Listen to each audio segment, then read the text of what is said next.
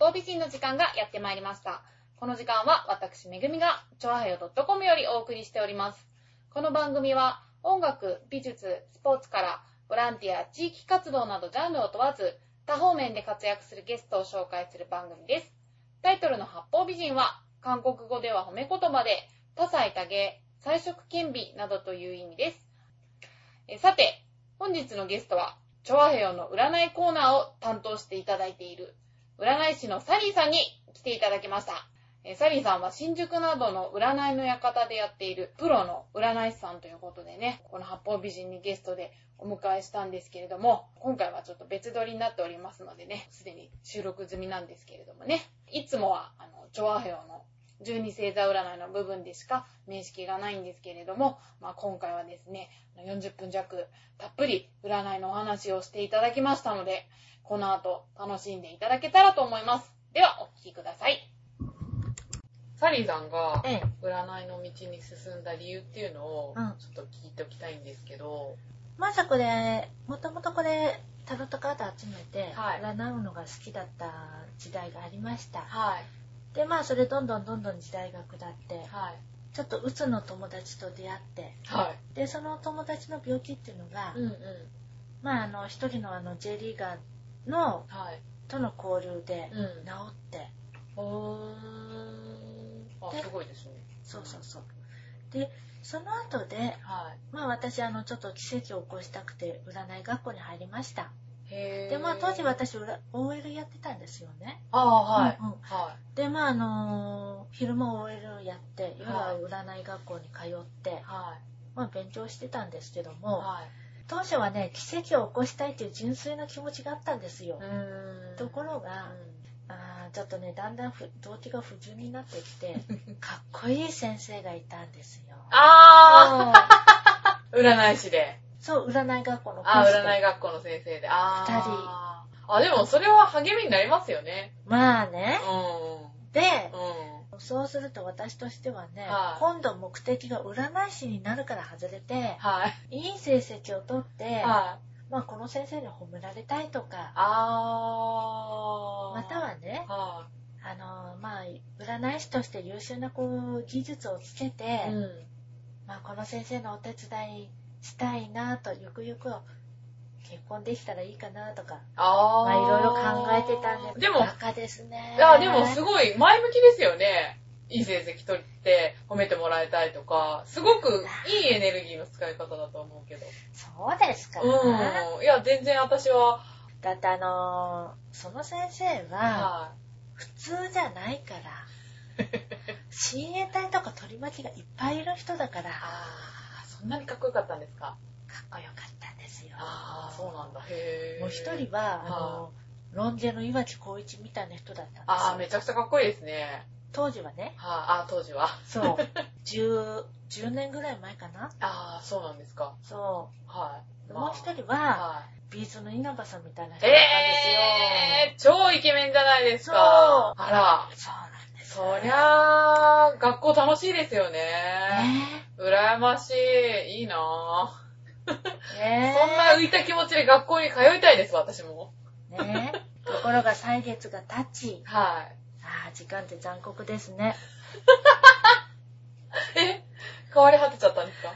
うん、あの、岩城光一の先生の方は、はい。もう今本当に普通の瓶底メガネかけておっさんになっちゃったの。あー、そうなんだ。なんかこの間出てる、あテレビに出てるのをちょっとお見かけしたんですけども、は私、あの、この先生がと思ってちょっとびっくりしたんですよね。い。そうなんですか。うん一体彼に何があったんだ 男の人の10年ってそんなにって思うし、なんでか、もね、多分ね、男の人ってね、年を取ると一気にドーッといっちゃうんじゃないんですか？そうなのかな？うん。うーん、まあ、わかんないけど、男の人はそんなに年取っても、あ、まあ、年齢にもよりますけどね。なのかな80歳とか言ったらもうね、普通のただのおじいちゃんになっちゃうんだろうけど。今、6、あ、そうね、年そうなのよね。まあ、まあ60でも素敵な人はいますけどね。今、55かな？うーんいや、もう52、3かな？まあ、それくらいなんですよ。おー。まあまあまあまあ、まあまあ昔がどんだけ、ピーク時がどんだけだったかがわからないので、なんとも言えないですけど。ショックですよね、でも。いや、でもね、はい。まあ、年を取ってくれてよかったっていう部分もあるんですよ。あ、そうなんですか？うん。ど、どの辺で？いや、だってあの、昔のままずっとかっこよかったら、はい。私の方も仕事に集中しなかったと思うんですよね。割と本当に大きな動機なんですね、そこ。うん。そうなんです。で、そのあの、稲葉さんそっくりの先生が、はある時ボソッい。と、はい。なんか、アガステアの葉ってあるみたいなんだよねって。アでアガステア。アガステア。ア。うん。はい。で、あのー僕一度でいいから、はい。アガステアの葉っていうものをはい。知りたいんだみたいなこと言ってたんですよ。はい。それでもう私、はい。どうもこれアガステアっていうのはインドにあるから、じゃあインド先生術を研究するしかないっていう風にあ考えたんですよ。すごい不純な動機なんですよー。。いや、全然、なんかすごい、すごい真面目ですね。え、そう？偉い。いやあ、全然。本当うん嬉しい。やすごく、すごくいい力の出し方してる。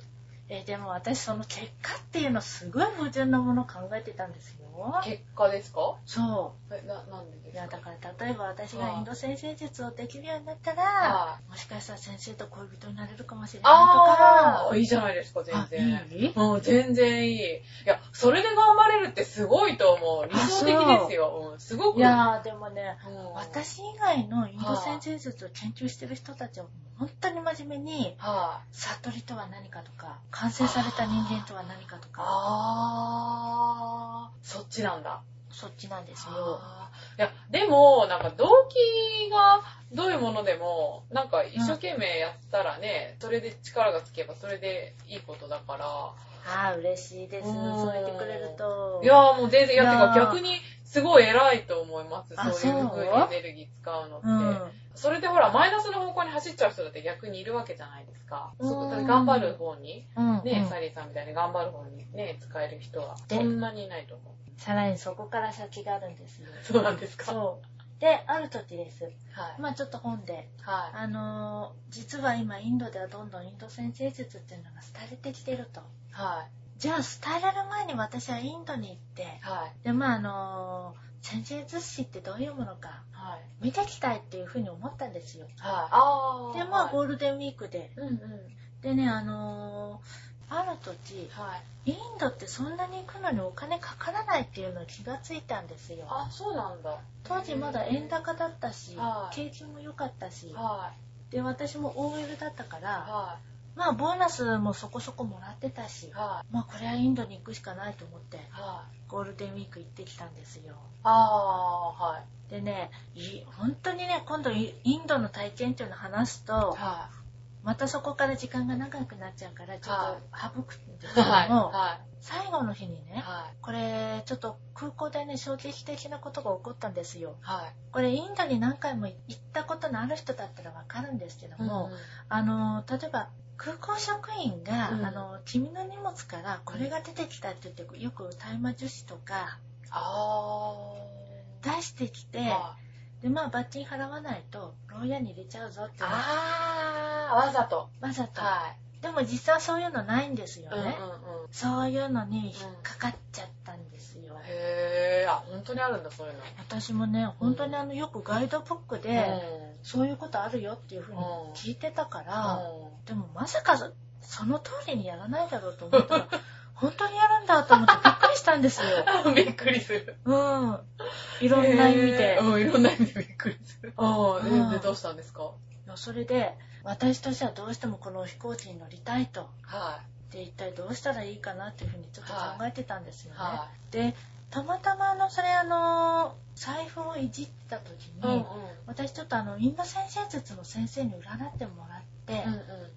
で、あのー先生がこれ、うん私がこれ帰る時に、うん何か困ったことがあったらすぐ私のところに電話しなさいと言ってくれたんですよ、だからもうこれ先生のところに電話するしかないと思って、うんうんまあ、空港職員に、うんあのーじゃあちょっとね知り合いに電話をしたいから、うん。電話を貸してくださいっていうふうにお願いしたんです、うんうん。でねその職員がね、あのその名刺見せてみろっていうふうにちょっと私の手から名刺引いたくったんですよね、はい。そしたら態度が激変しちゃって。へー。あー、すごい人なんですか、その人。何なんでしょうね、お前はこの先生術師様のところの関係者かっていうふうに聞いてきたんですよ、はいやただ占ってもらっただけなんだけど 本当はでももしかしたらこれがい。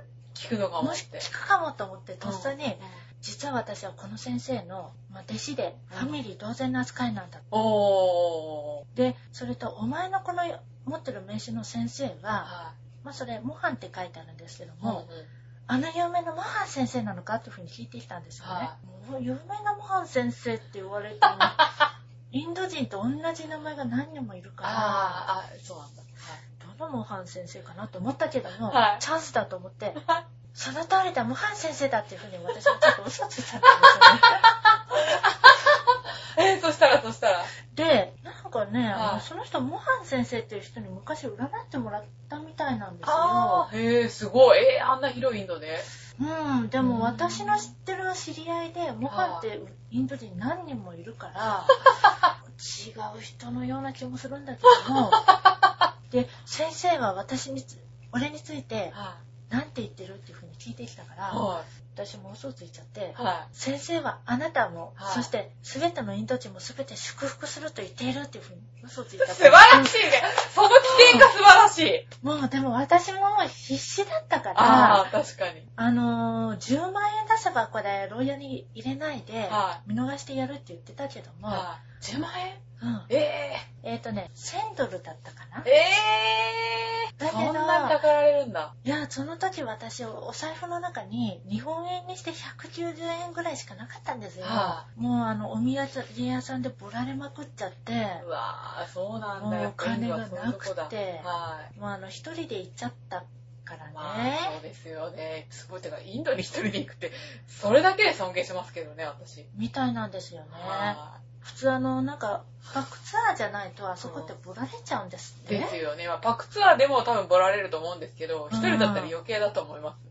そうなんですよねだかはいらその点は私すごい運が良かったなと思ってああ、まあ、無事に帰ってこれただけでも。そう いやそうしたら空港職員がねはもう本当に水戸黄門状態になっちゃってい。へえ、あ、そうなんだ。漫画見た。うんもだからあの今でもこれ私何だったんだろうって疑問に思うんですけどう。もは先生術師っていう仕事がすごいのい。かはい。それともモハン先生っていう人がすごいのかはい。未だにあれは何だったんだろうってちょっと思うんですよねああ、でもどっちも権威なんでしょうね、きっと。うーんそれでね私はねなんて占い師って素晴らしい職業なんだとまあ、それは思いますよね。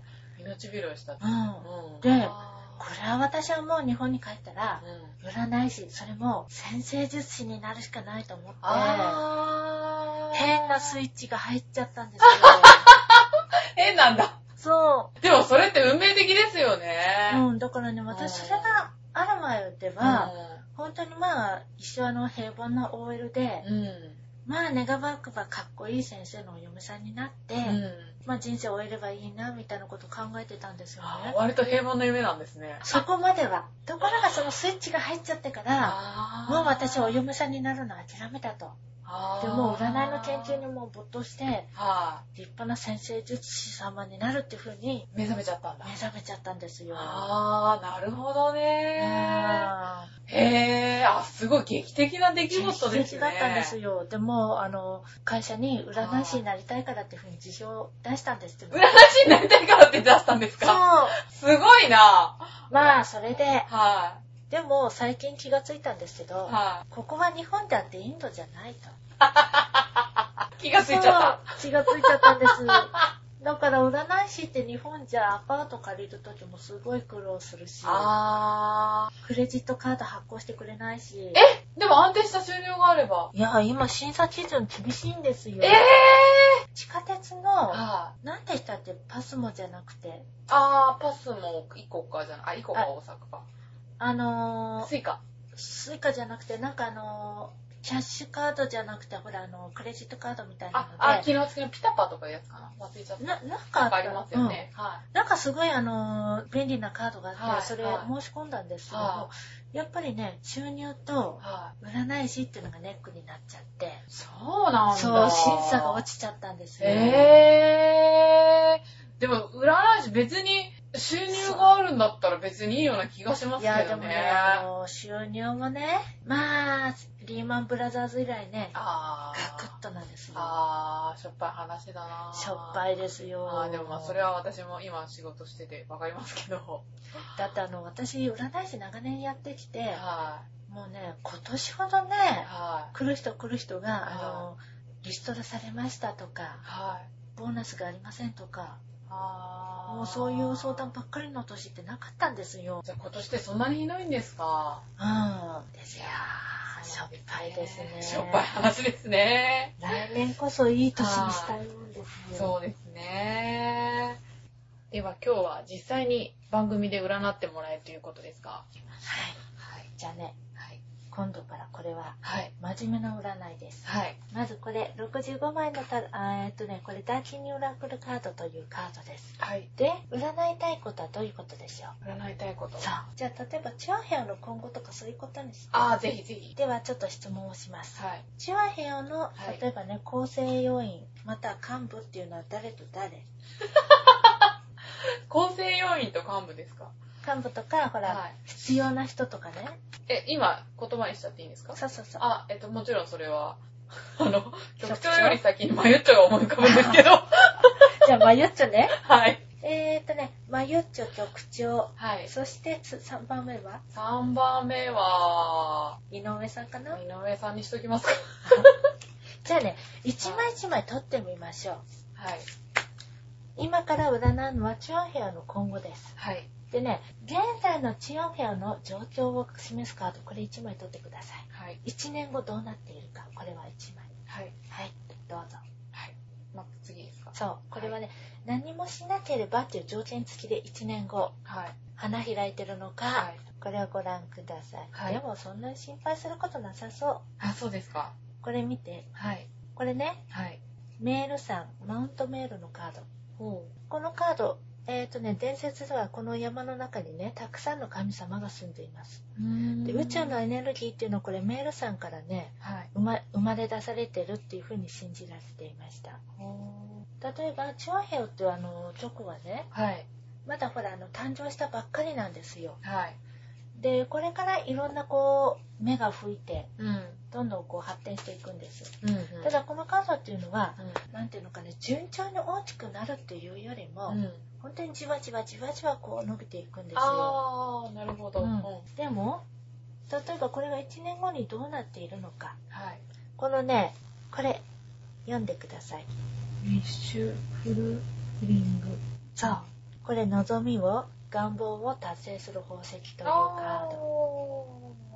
そうそうそう。でも、このカードね、はい。2つのエネルギーっていうのが合体して、さらに大きなものに変身をします。はい。2つのエネルギー。多分それはパーソナリティとリスナーなのかもしれないし、あ今、めぐみさんの中で、はい2つのものって言ったら何だと思います？ー。二つのもの、チョアヨに関してですよね。リスナーは、まず第一うんだなぁうそうするとねはい。もしかしたら、この今から1年間の間の、はそのリスナーの中い。に、はい。ただのリスナーじゃないリスナーっていうのが何人かいるんじゃない？あー。例えば今はリスナーでいるけども、はい。その人自身が何か才能を持ってるとか。何か表現する力を持っていて、はい。未来、例えばこうリスナー兼パーソナリティになってこの曲を盛り上げているとか。または、ね、チョアヘオのチョコの性格っていうのが1年後にね、は例えばリスナーのみんなもどんどん参加してっていう形になってる可能性もあるんですよ。まあこれね、もうちょっと細かく肉付きをしていきます。まず、杉村局長のカードを1枚。はい。じゃあ、マユッチョのカード1枚。井上さん、他は ?1 枚1枚取ってくださあ、いそう。他のメンバーもいいんですそうかそうそう。じゃあこれ、たくみくん。たくみさん、ははい。い。でこれ、チャブラーさん。チャドラーさん。うーん。う んえーっと、あとはじゃあイケメンそう2人いるんで2イケメン枚でいいかいや、1枚な。1枚ですか？イケメソ。あーと、ちょっと待って。ちょ、ちょ、はい。うん、はい。他あは他は、あ、そうか。あ、じゃあ、わ、私で。はい。はい。八方美人八。方美人で。これね、はい。でもね、マユッチョが重要っていうのをすごいまとえてます。あー、そうですか。これ一番強いカードなんですよ。すごい影響力がね。あー、そうなんだ。あれ？ちょっと待って。大丈夫か、八方美人。私全然大丈夫です。これ、八方美人どっかに吸収されちゃうんじゃない？そうなんですか？どっかの番組ってことですか？うん。これ考えられるのがマユッチョかもしれない。えー、マユッチョが？いや、マユッチョはピンでしょう。うーん、なんですけどもね。まだこのカードと相性のいいカードっていうと、はい。やっぱりここなんですよ。マユッチョのね、は番組とい。、はい。このカードっていうのはこれ、一番こう関連性のあるカードなんですよ。へー。でね、これ、チャートラーさんとイケメソはね、はいこれね、チャートラーさん、このカードっていうのは、はい例えばほら、あの、タイミングが悪くなっちゃうとか、あーなんかね、すっごい今彼の状況を、ちょっとみんなわかると思うんだけど。そうなんですか例えば隠していた秘密がはい明らかになって、え、それでそれで？チャートラーさん自身は続けたいけども、泣く泣くやめることになるかもしれないのよ。多分当たってます当たってる、はい。じゃあ、イケメソはどうなのか。はこれねい。、はもしかしたらチュアヘヨよりももっといい仕事が入ってきたから、い。あー。ホロコーストって大量虐殺とか意味でしそう。それともう一つ、このカードっていうのた。は、は今出来上がってる自分たちのイメージがあって、それが外からね、強いエネルギーがこう、ガーッと降りてくるの。はいそれで、い。はい。自分たちはこのくらいの器だと思ったのが、はい。なんだ自分たちはもっといろいろできるじゃないかっていうふうに。あー。あー、でもなんかわかる気がする。確かに。あの、イケメソは多分、ジョアヘヨの中で一番完成度が高いと私は思っているので。だからいね、はい本人たちにすればもしかしたら幸せな結果かもしれないけど、チュアヘヨとしては痛手ですね。大きな痛手っていうのがあります。そうか。幸せのカードがはい。1枚、2枚。はい。これ、イケメソの方でね、1人、何かあのー例えばオーディションなのかもしれないし、はい。積極的に動いてる人間が1人いるんじゃない？これ力で何かを奪うとか、は力ずくで他人から幸せをこう奪うっていう風に出てるのね。い。へどっちかしら？ー。どっちだろう？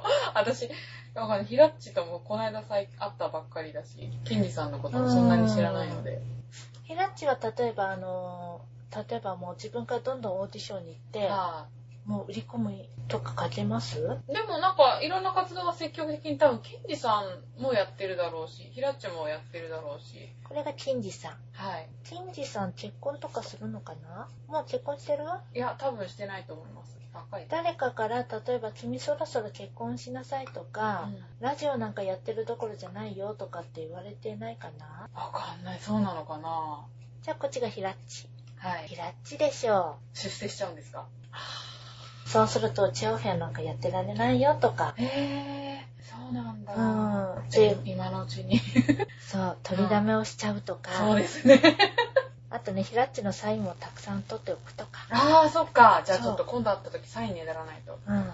わかりました。色紙に書いとこうん。う。売るんだ。ヤフオクで。じゃあ、例えば、こちらの方でね、それぞれの、まあ人物用をこれ、ちょっとお伝えします。はい。まず、杉村局長。はい。ただね、局長っていうのは多分あのーすごく責任重大だと思うのよ。そうですね。だからね、あれこれ計画があってもこれ動かないのね。これ様子を見るとか、は結果が初めてこう見えてから、い。うん。じゃあやりましょうかっていう風にね、うん。すごい慎重なカードなんですよ。あー、でも局長は慎重ですからね。ただね、このカード慎重すぎるから、うん。例えば千代平の成長の度合いがね、うん。スローテンポになっちゃうかもしれないんです。あー。なるほど。そう。でね、どっちかというとこれ、井上さんの方がね、はい。もうあの、どんどんやろうよとか、どんどんアピールしようよってあの、カードなんですよ。あー、なるほど。うんほんほんほんほんで、まあ、たくみさんはたくみさんでね、はい。ただこれ、私、たくみさんのこう、経歴ってよくわからないんだけども、はい。もしかして、長平が最初？あ、ラジオですか？そう、ラジオ。いえ、あの、昔、例の、例の？某、あ某コミュニティあであやってました。うーん、これね、新しいスタートとか、意識を集中するっていうカードが出てるのね。はだからね、これ、確かに長平に対してこうすごい情熱を持ってるんだけどい。も、はこの中ではい一番情熱を持ってるのこれ井上さんなんですよ。い。えぇ、マジっすか？そそうなんう。だ。うん、ちょっとね、へー私も意外だったんだすごい意外なんだけど。じゃあ例えばこの長平が1年以内にどうなっていくのか、はい7回聞いてください。7回。はい。7。はい。はい。まずこれが現在の状況。そしてね、ここまで行くのに、はい。協力してくれるリスナーっていう分がどういう人か。はい。忍者のカード。これが現在。うん。忍者って言葉の通り隠れているとか隠されているとか。おただしこれ正位置になってるってことは、ー。うん。隠されてはいるけども、ゆっくりゆっくり、例えば勢力を拡大していくとか。あでね、これ例えばね、王様っていうのが現れてるのね。ー。はい。例えば、局に対して、うん。この王様がね、うん。待ったをかけるんですよ。うん。ちょっと待ちなさいと。は何か思い当たる人いません？王様で。い。へぇー。曲に対してですそかう。君たち。いないです。うん、いないですね。うはん。じゃあ、例えばい。、は例えば、帳票をね、大きく変えるリスナー、い。はい。万人じゃないでしょうね。うーん。ああ、私ちょっと怖いこと考えちゃった。何ですか？何ですか？いや、もしかして、は某コミュニティ番組の、現在入ってる人で、い。はで、密かに中央兵を聞いてる人間がいて、おそらくこれ今から半年後近辺にい。はい。入りたいんだけどもとか、はい。何か接触があるんじゃないんですか？半年後ぐらい？半年後ぐらいだったら、あ、6月ぐらいか。そへぇー。なんかちょっと楽しいけど、そうなったら。う。楽しい。うん。これね、1年後の、まあ、はい長平の直の、まあ、キャラクターとか雰囲気とか、これ見てください。は大月様のカード。い。はい。大月様ってエンターテイナーとか、一般に受けるとか、はまあそういうあのカードなんですよね。はい人気であるとかい。。はだからあのこのね、王様とのちょっとごたごたが一回あるかもしれないけどもい。、へでも、まあ順調にこれ進めていけばいいと思いますよあ。するとね、ー。はい。もしこのカードの通りだとします。はい。で、この、多分芸人さんでしょう。これとこれ合わせると。恋人のカードと愚者のカード。は例えば僕たちも入れてくれよとか。はい。その時にどうぞどうぞっていう風にやると、これ大きくなるし。あー、そうなんでか。ですね、私ゆくゆくはこの長平って曲ね、はい。芸人中心のこう曲になるような気がするんですよあ、ね。でも私もそう思いまうん。す。なるほど。あ、でもそれはいいことなんですか？私はいいことだと思います。あー、なるほど。ちょっとね、ここでね、ごたつくかもしれない。わかりました。でもね、多分ね、はい杉村局長が入れないよって言っても、この人たちは、は俺たちはでも入りたいんだっていう風に無理やり来ちゃうかもしれませんよ。い。へー。局長が嫌だって言ったら、どうしようもないような気もするんだけど。いやー、私ね、局長は嫌だ嫌だって言いながらも、はい結局受け入れちゃうと思うんですよ。あー、そうなのかなうん。なんでかって言ってね、さっきの、はいあの、カードっていうのはね、はい。ほら、嫌だって言ってもそれは跳ねつけが嫌だじゃなくて、はい。まあほら、あの、ごたごたが嫌だから、あー、めんどくさいから入れちゃうみたいな。そうそうそう。それとこれ、仲間意識とかそういう意味も含まれてるんですよ。あー。だから同じあの公共放送をやる者同士だからとか、はい。意にそぐわなくても。内心はでもいい、あのーやったって思ってる部分もあるんじゃないかな。なるほどね。ただあの、ごたつくのが嫌だからどうしようっていうふうに考えてるんであって。あー、なるほどね。うわかりました。ん。いや、なんか当たってそうで怖いんですけど、なんか特にその、チャドラ、頑張ってくれよ、もねう。いけまスもな、ずっといてほしいけど、まあ、ねうん彼らの飛躍のためには、まあそういうこともあり得るからもしれないですからね。でもほら、また、もしこの通りになっていきますが、卒業したとします。はい。でもゲストで呼べば、そうですね。で、ほら、彼らがもっとビッグネームになれば、うんうんうん。またよそからこう、うんうんね、人を引き入れることができるし。なるほど。まあそうですね。わかりました。はい前向きに考えるとね。はい。ありがとうございました。いやー、すごいですね。やっぱり迫力。ちゃんと占ってもらったの初めてなので。、そうですか？はあ、すごいですね。やっぱり、まあ当たり前ですけど、素人の遊びとは全然違いました。まあ、恐れ入ります。はい。ありがとうございます。でも、井上先生はもっとすごいですよ。井上さんね、うん私、なんか全然聞く気になれないんだけど、井上そうさんに。なんですか？なんでって感じですけど。うんまあじゃあ、まあまあ多分ね、井上さんは喜んでるでしょうから、よしとして。うん。